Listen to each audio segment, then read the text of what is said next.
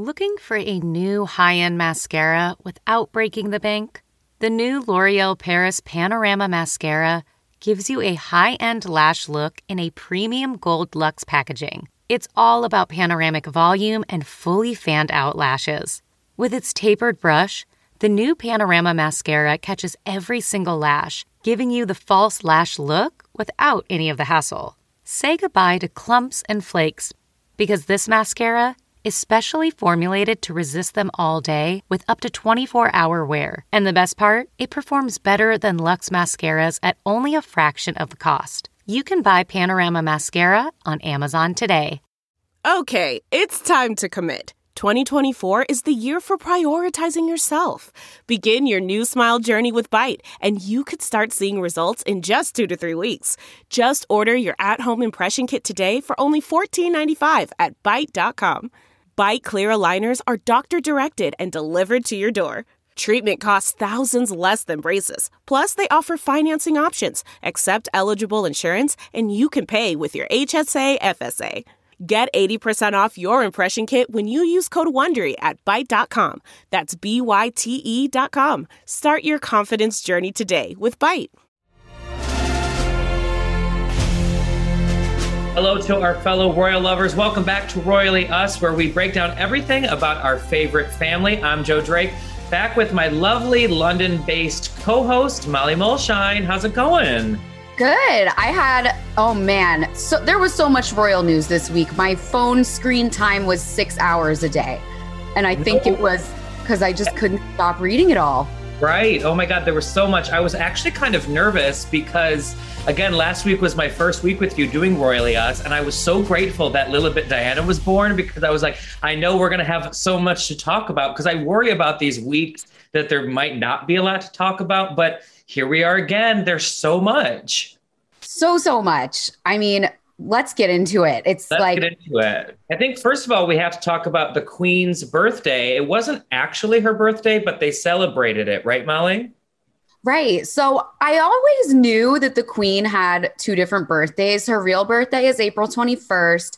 Right. Um, but she celebrates on Trooping of the Color the second week of June each year. And I always thought that was like a tradition that goes back centuries, but actually it's not. It comes from her father. I didn't oh. realize that. George the Sixth. Yeah, when he died in 1952, she wanted to continue having her birthday in June because, you know, the weather in London in April, not so nice. And I guess she wanted to keep having like an outdoor parade. So they had it this year at Windsor instead of um, at Buckingham Palace on the Mall. Um, but yeah, so that was that's the deal with her birthday. Yeah, typically it is held at Buckingham Palace, obviously, but this year was at Windsor Castle because of COVID, correct? Right. So she was by herself. She usually has her whole family, and we get that amazing balcony photo. Right. Uh, and this is the second year in a row, of course, that we have not been able to see that. And it's interesting because it's also the second year in a row when Meghan and Harry haven't been around. So we still don't know what the future is going to look like for Trooping of the Color, if they're going to fly back every year or what. Uh, it's still open ended. That's a good point. I mean, I feel like they can easily blame COVID because they don't have to be together because of COVID, if that makes sense. So, William, Kate, Harry, Meghan, obviously Charles, Camilla, and everyone else don't have to all be together for that photo op because they can't. Right, exactly. So it's kind of a good built-in excuse for a thawing period for totally. about two years. We're very much in this transition with the whole royal family. Yeah, for sure. What does the trooping of the color entail? Do you know? So the biggest thing that people get really excited about is the Royal Air Force. Uh, their red arrows fly through the sky, trailing red, white, and blue streaks. And whenever you see that balcony photo, you see them all looking up. That's what they're looking at. There's also, you know, horses and all different kind of cavalry and and things like that. The Second Battalion Scots Guards. There's a 41 gun salute from the King's Troop Royal Horse Artillery, and it's just a big. It's pageantry. It's just like. Right marching and horses, and it's like a, a nice royal parade. I think going back to uh, some of us uh, here in America wanting or claiming that Meghan Markle is our American royalty, I think we long for the for the pageantry that uh, people have uh, that live in London that can witness what goes on with the royal family. I mean, we have a lot that goes on in Washington, D.C., and a lot of things that happen on July 4th and the like, but we don't have something as grand as the Trooping of the Color, which I think, again, that's why some of us are grasping at like, who can we claim as members of the royal family and everything. But speaking of what happens in Washington, D.C., the uh, president of the United States and the first lady were over in um, England for the G7 summit and they met the queen. Right. So they were in Cornwall all weekend for the G7 summit and they met the queen in Windsor on Sunday. Um, and it was the president, the first lady, um, the Queen was there. Charles and Camilla, I believe, also were there, and William and Kate. We saw some really nice photos and videos of all of them together. Um, I actually saw Marine One fly over my apartment, which was Did really cool. Really? Yeah, it was very exciting. I don't think he was on board at the time, but yeah. Okay. Interesting. You know, where um, our offices usually are, obviously we're still working remotely, but our offices are usually the very downtown tip of Manhattan.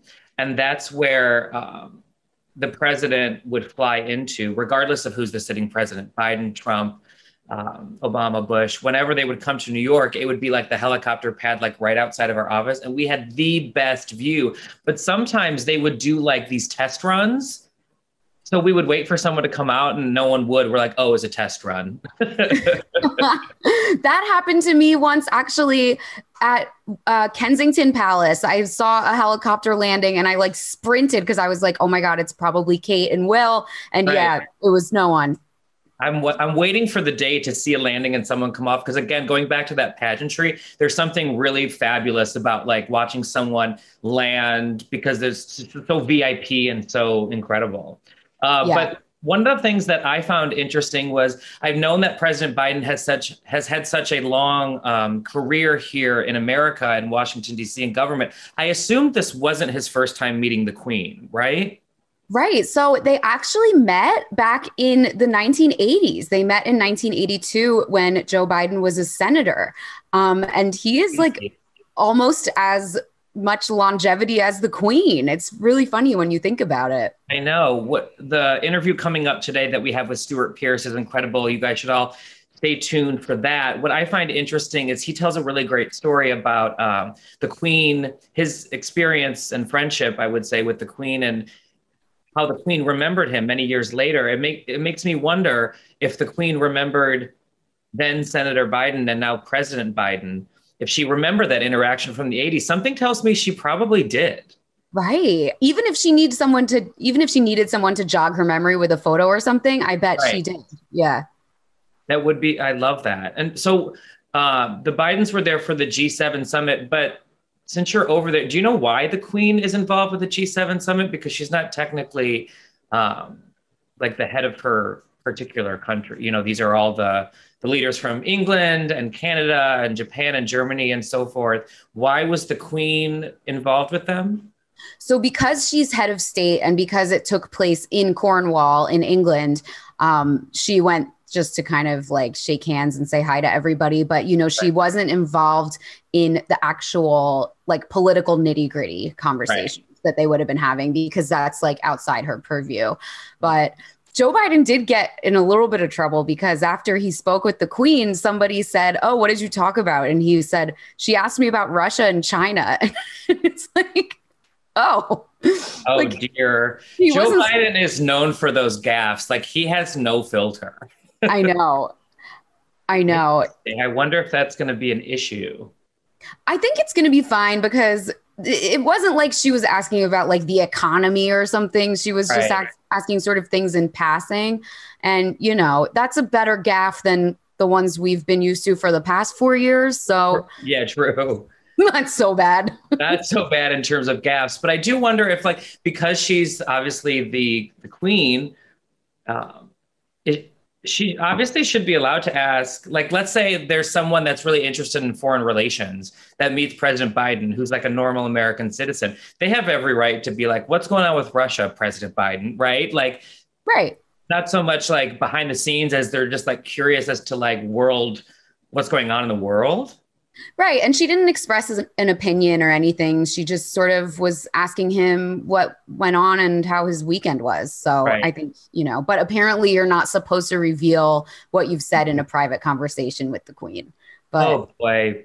Whatever. Joe. God love you, Joe. He also said, I saw in um, one article I was reading that the queen reminds him of his mother, you know, because there is that um, age. He would be the age of President Biden's uh, late mother.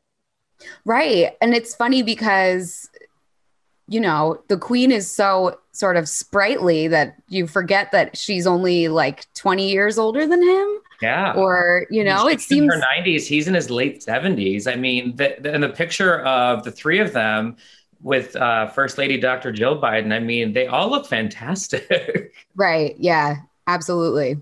And she definitely got everyone laughing. I saw because I did know that she was going in for a photo op with the leaders at the G7 summit. And apparently, she said um, to everyone, Are we supposed to look like we're enjoying ourselves? Because I'm sure that all the leaders were trying to be stoic, especially around the queen. And I bet she has really good icebreakers like in her pocket in moments like that so that everyone chuckles and ends up smiling for the picture, right? Yeah, definitely. I think she is like master small talker for sure. Yeah, and even I, I, mean i feel like especially in her old age she's become more sort of cheeky and i guess she feels so comfortable in the position now. So she feels comfortable cra- like cracking a little joke. For sure. Another thing that i loved seeing as a as a personal fan of both of theirs was uh, dr jill biden and the duchess of cambridge kate middleton got together for some quality time and uh, visited a school. Right molly Right. So they share this interest in early childhood education. Of course, Dr. Jill Biden is a she is an educator and Kate has always made it part of her philanthropy. So they met on Friday, June 11th and they took a trip to a school in West Cornwall and they they did a panel on early childhood education. Yeah, I mean, I, I also hate to say it because I know we do this with the women, so Molly, forgive me, but I just have to say, like, as a gay man who loves them, they looked incredible. Kate in that dress.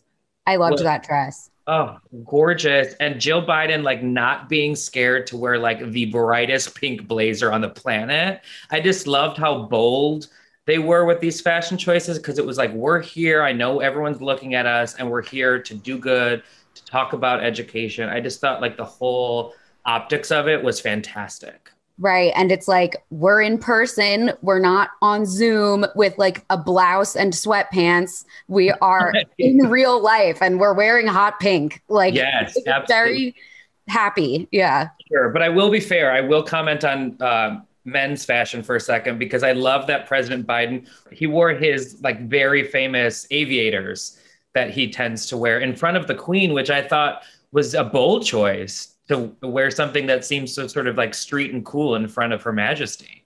That was something else that the British papers were picking up as like a breach in protocol. But of course, we know from from the Obamas, you know, Michelle Obama said that the Queen actually sort of confided in her and said, you know, none of that protocol actually matters. She said it doesn't really matter. So, you know, I don't think the queen cares that he had sunglasses on. Plus, she's met him in 1982 when he probably had even bigger sunglasses on because it was the yeah, 80s. Totally. And I don't know. I, I think the the weirder thing is just no one really wears sunglasses in the UK. So that probably rubbed people the wrong way because it's just not as common. Like every time I go outside in London with sunglasses on, I'm like, why is no one wearing sunglasses? You're kidding. Even even the non-royalty, they don't wear them it's not as common. Like, of course, some people do, but like in New York, every person on the street has sunglasses every, on, even when it's like cloudy. Even when it's cloudy. Yesterday, I went for coffee and I had on my like Ray Bans, and just, just for like, just naturally. yeah, just like if your eyes are bloodshot or something, and you just want to camouflage. Yeah, but they just don't really do it here. So maybe that was part of why it was like a little jarring to them. I don't know. I did. I did um, think that when I saw President Biden in the aviators, I was like, it. It reminded me that I had never seen any member of the royal family in sunglasses ever. Like I tried to rack my brain, and I'm like, I don't think I've ever seen that. I think there might be some post royalty photos of Diana in sunglasses, like when yes. she's you know, lounging around. But yeah, they just don't really do it. It's it's it's kind of a like weird thing here. They just it's not as common. Interesting. You learn a lot on this show, Molly. All right. Well, we've got to talk about. There wasn't just the news about the Bidens uh, this weekend meeting the Queen, which would have been enough, but we have to talk about the Thomas Markle interview with 60 Minutes Australia because he sat down for more press, and it was his first time um, speaking to the press since the uh, the birth of his granddaughter Lilibet Diana, and we found out a lot, right? Yes. So he said he has not heard from Meghan or Harry since the birth, which he's still never even met Harry. Like, let's not forget that, which is yeah. crazy. He's never met Harry or Archie. Um, you know, he he heard about the birth of Lilibet on the radio, which God bless. I didn't know they were still announcing news on the radio. That's, but... what, I, that's what I thought. I go, what is, what like station is Thomas Markle tuned into that he heard on the radio? Like that sounds so old. and it's also just a sad mental picture. It is like I do feel bad for him because like just this vision of him like puttering around in his house in Mexico, like listening to the radio and like mm-hmm. watering the plants or something, and then being like, oh wow, it turns out I have a granddaughter. Like that's a bummer. Yeah, that was the one big takeaway that I had from watching the interview was how sad he seemed. Um, but I think it'll be easier if we take a look at a clip. So let's watch. If you could get just one message across to your daughter now, what would it be? As always, uh, I do love you, and uh, I wish we could sit down and talk about it. I'm not an ogre. Um, I'd, I'd love to talk to her. I've, I, in the past, I felt Meghan's pain when it came to what her dad allegedly did or did not do with the press, you know, selling photos, talking to the press, selling stories, all of that stuff. But this interview in particular, I, I felt sorry for him, I think. I'm torn. I, I don't know. I know. And it's like, yes, he behaved in, let's use a very millennial word, he be- behaved in a messy manner. But some people would argue that like some of the stuff that Harry and Meghan have been talking to the press about and everything is kind of similar to the way that he and Samantha have gone and tried to get messages across to her in the That's a good point. Press, you know? So that's where I'm kind of like okay, yeah, great point. I never thought about that. It's okay for him, for them to do it, but not for him to do it. Like I think we should all maybe give each other a little more grace in terms of just like spewing out our feelings because we don't know how else to to cope with right. them. Do you know what I mean? I don't know. Do you think all premium fuels are the same? Well, your engine doesn't. Shell V Power Nitro Plus helps keep your engine running like new because it's engineered to defend against four main engine threats gunk, wear, corrosion, and friction. So next time, choose Shell's most advanced fuel ever. It's fuel for thought. In engines that continuously use Shell V Power Nitro Plus premium gasoline. I mean, obviously, the Markle family seems to be uh, very dysfunctional. Forgive the term, but in my opinion, it seems that way. You know, they don't really seem to have a very close relationship with each other. And maybe you're right, Molly. Maybe this is how they know how to act is right. sort of, just sort of grasp wherever they can, even if that means going to the press. Because, like it or not, Meghan Markle is now one of the most famous women people in the world. Um, so they just maybe have to do things differently. I thought it was really sad in this interview that Thomas Markle, when when asked if Meg, if he thinks that Meghan still loves him, he said he had no he has no idea. That's really sad. Heartbreaking to yeah. even think that regardless of how the relationship has panned out that he's not confident that his daughter still loves him. I mean that just broke my heart. Because at the end of the day your parents are still your parents. And i don't know what this is like to ha- what meghan had, has gone through with him but boy oh boy. To yeah. not be sure about that is quite the statement and it must be really hard for her too, because she's probably thinking, you know, we've got all these family members and it's so hard to find people you trust when you're in such a vaunted position that she and Harry are in but they can't even trust their family members. But right. yeah I I just can't I don't know. It seems very difficult very difficult. Well, let's get into our royalty segment because there has been a lot of rumors about what's been going on this week in terms of the news. Let's continue our conversation about Thomas Markle because I'm curious. I think this is the conversation that has been happening since his interview with 60 Minutes Australia. Can this relationship be repaired? Is this sort of $100,000 question here? What do you think? I don't think so. No. I mean, he went to the press again. I know. It's like, Thomas, you have one job. Your one job is to not go to the press. Yeah, like, right. That was all you ever had to do. Like, and he just keeps doing it, like releasing the letter to the Mail on Sunday, you know, talking. He just, I, I think, you know, he shot himself in the foot again by doing this. Again, I think you're right. I mean, yeah, he only has. I, am going to agree with you. He only has one job. Don't go to the press. You know, everything else is like manageable from that point. But if you keep doing these interviews, you are not going to get your Meghan will not answer your phone call, right? And nor will Harry. Definitely not because they, don't. like you said, they've never even met. So there's nothing there to even build off of. You know, it's new. Yeah. And and I'm trying to think what I would do if my parents kept talking to the press about if anyone gave a crap about who I am. my parents were like talking to the press about me.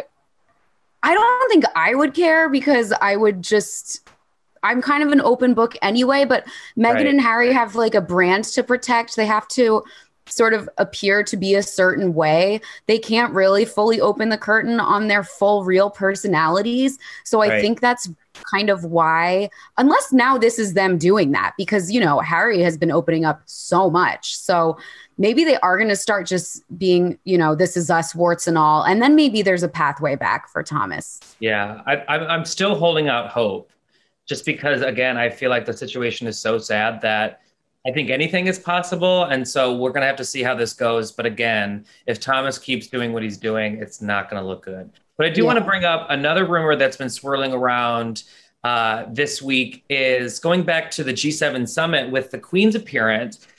Eagle eyed royal fans noticed that she wore a brooch that was given to her in 2007 by the president of Botswana. What is the connection that the royal fans are making, Molly? So famously, and I think we all remember this scene from the Lifetime movie when Diana comes back in the form of a lion and speaks to Harry. But famously, uh, Harry and Meghan went camping in Botswana as one of their early dates. And that right. is reportedly sort of what sealed the deal on the fact that they were going to be, they were going to go the distance and they were going to be a real item. So people think that the Queen wore this brooch as a nod to Meghan. Do you think so? I mean, I kind of want to believe that it's her subtle like acceptance of the olive branch about Lilibet and everything. Like wink, wink. Like I still love you guys. That's the vibe I get.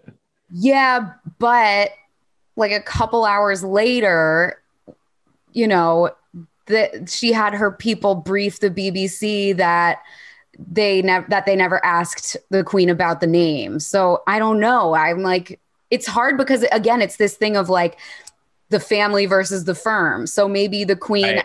as a member of the family, is wearing the brooch specifically to appeal to to give her nod of approval. Uh, and then the firm at the same time is like, but we do take issue with some of the messaging that's out there right now on the name. Right. But also, I just think a lot of stuff has happened in Botswana, so it, it might be a little bit of a stretch. That's what I mainly think. I don't know. Yeah, it's definitely a stretch for sure. And I think that eagle-eyed royal fans are like, grasping at straws to be like, that was a, you know, I think it would have been a little bit uh, easier of a connect if it was a gift from Meghan herself. Yes.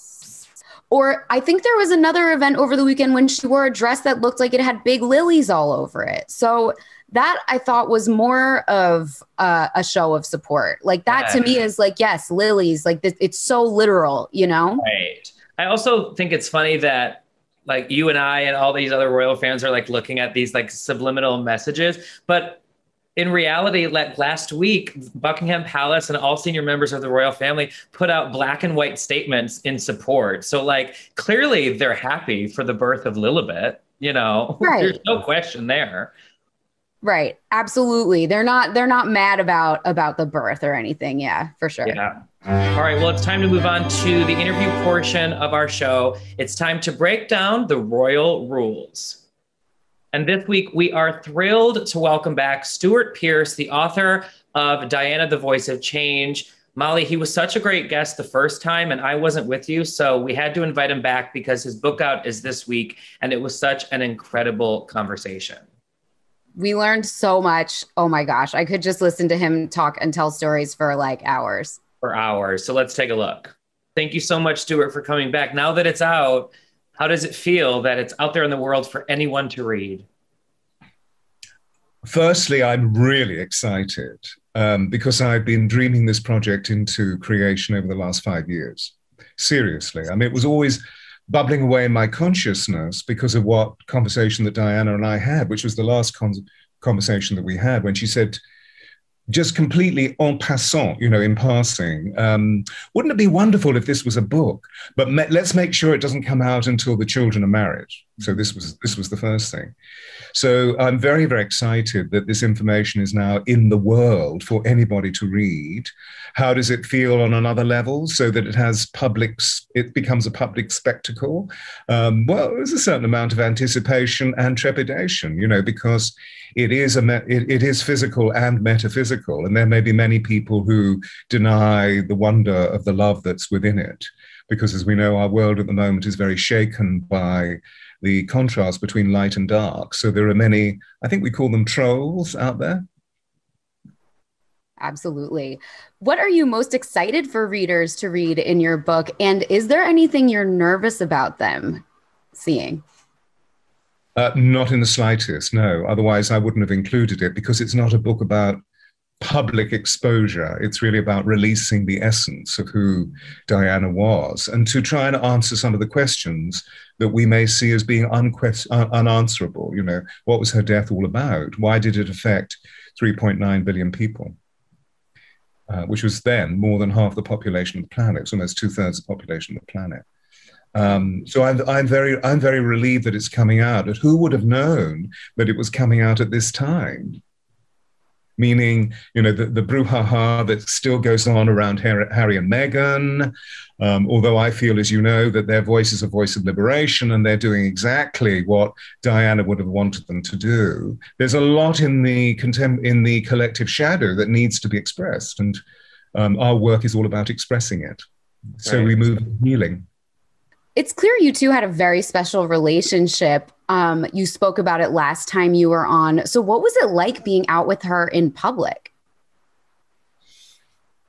Um, well, we had a very confidential relationship, so I didn't spend a lot of time with her in public. But um, when I did, she was always in disguise.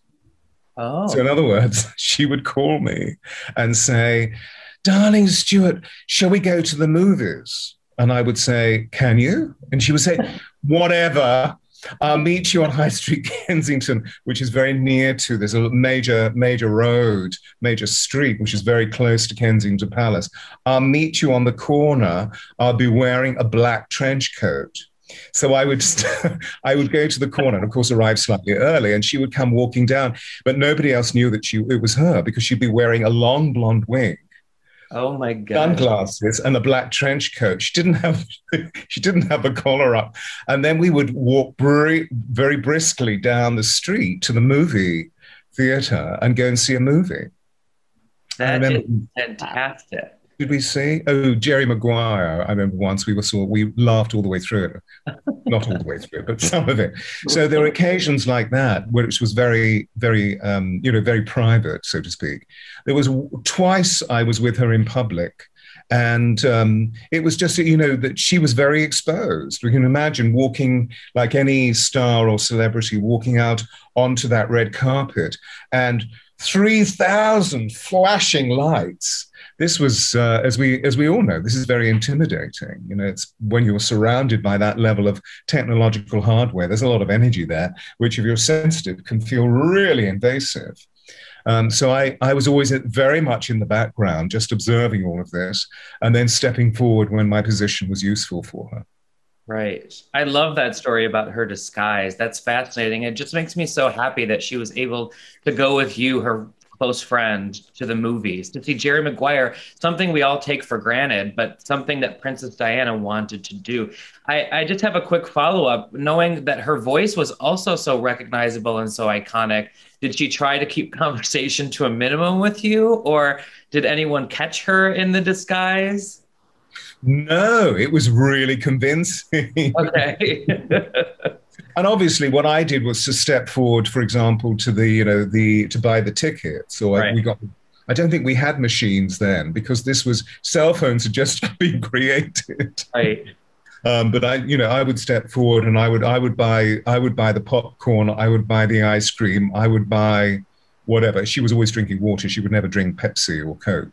Okay. Um, uh, so you know, so it was it was discreet, shall we say? You know, her p- presence was discreet. If you can call her blonde wig, sunglasses, trench coat discreet, you know, because she was also almost as tall as I. I'm six foot two, and she was six foot, so she was quite tall. So we were always on one level. Yeah, so we became, you know, she became a great friend. I mean, she was she was still my client, and I was her servant, so to speak. But you know, there were these wonderful moments when we could actually blend. And then, of course, because of her public persona, she would just move forward into that role, and I would step back uh, into the um, the background, so to speak. Wow. I, I guess that's why she always kept her iconic short hair because then no one would recognize her when she had the wig because they're only used to the short hair, maybe. Well, I think you know the, the the long wig was actually the device that changed the whole of her being. You know, right. Um, the short hair really, because we remember in the early days she had very bouffant hair. The short hair really came that when we started working together in '95, the end of '95, I, I talked to her about the fact that she was always doing this with her neck and sort of looking out of the top of her eyes. And I said, you know, wouldn't it be amazing if you lived through the whole of your spine? Because when we live through our spine, it always creates confidence in our bodies. And we also radiate confidence. So she said, oh, that feels really good because she was so fit within her body. Seeing you do that, yes, you're right. It does. suddenly feel really, really free. And yes. so she had a lot of hair that was long at the back, quite short here, but long at the back. So I said, wouldn't it be amazing if you had Sam, because at that time she'd taken on Sam McKnight as her hairdresser, cut really into the nape of your neck so you could feel the neck exposed. And so she lifted her hair up and she said, Oh my God, that feels amazing because it's released the whole of my throat chakra. Oh, this is great. Oh, I'm going to have. So that's why she had her hair cut really short. I oh love Oh my that. God. I love that story. I love to know that she's into chakras. Oh God, yeah. I mean, you see it in my book. Yeah. Oh, absolutely. She was very metaphysical. Oh, love. I absolutely agree with you. As a Princess Diana fan, I, I I find myself being a fan of Harry and Meghan's for that very reason. You use the word liberation. I think I've been saying to family and friends that I my personal opinion is that she would love what you know the life that they're living. Uh, what are your thoughts on that? Do you think that she would approve? And what do you think her thoughts are on William and Kate? Or would be? Well, look, I mean, she she she loved her sons passionately. So wherever she may be, her spirit seems to be living on because here we are talking about her all these years later. And you know, suddenly there's this amazing jamboree about her 60th birthday, the unveiling of the statue. So she loved her sons.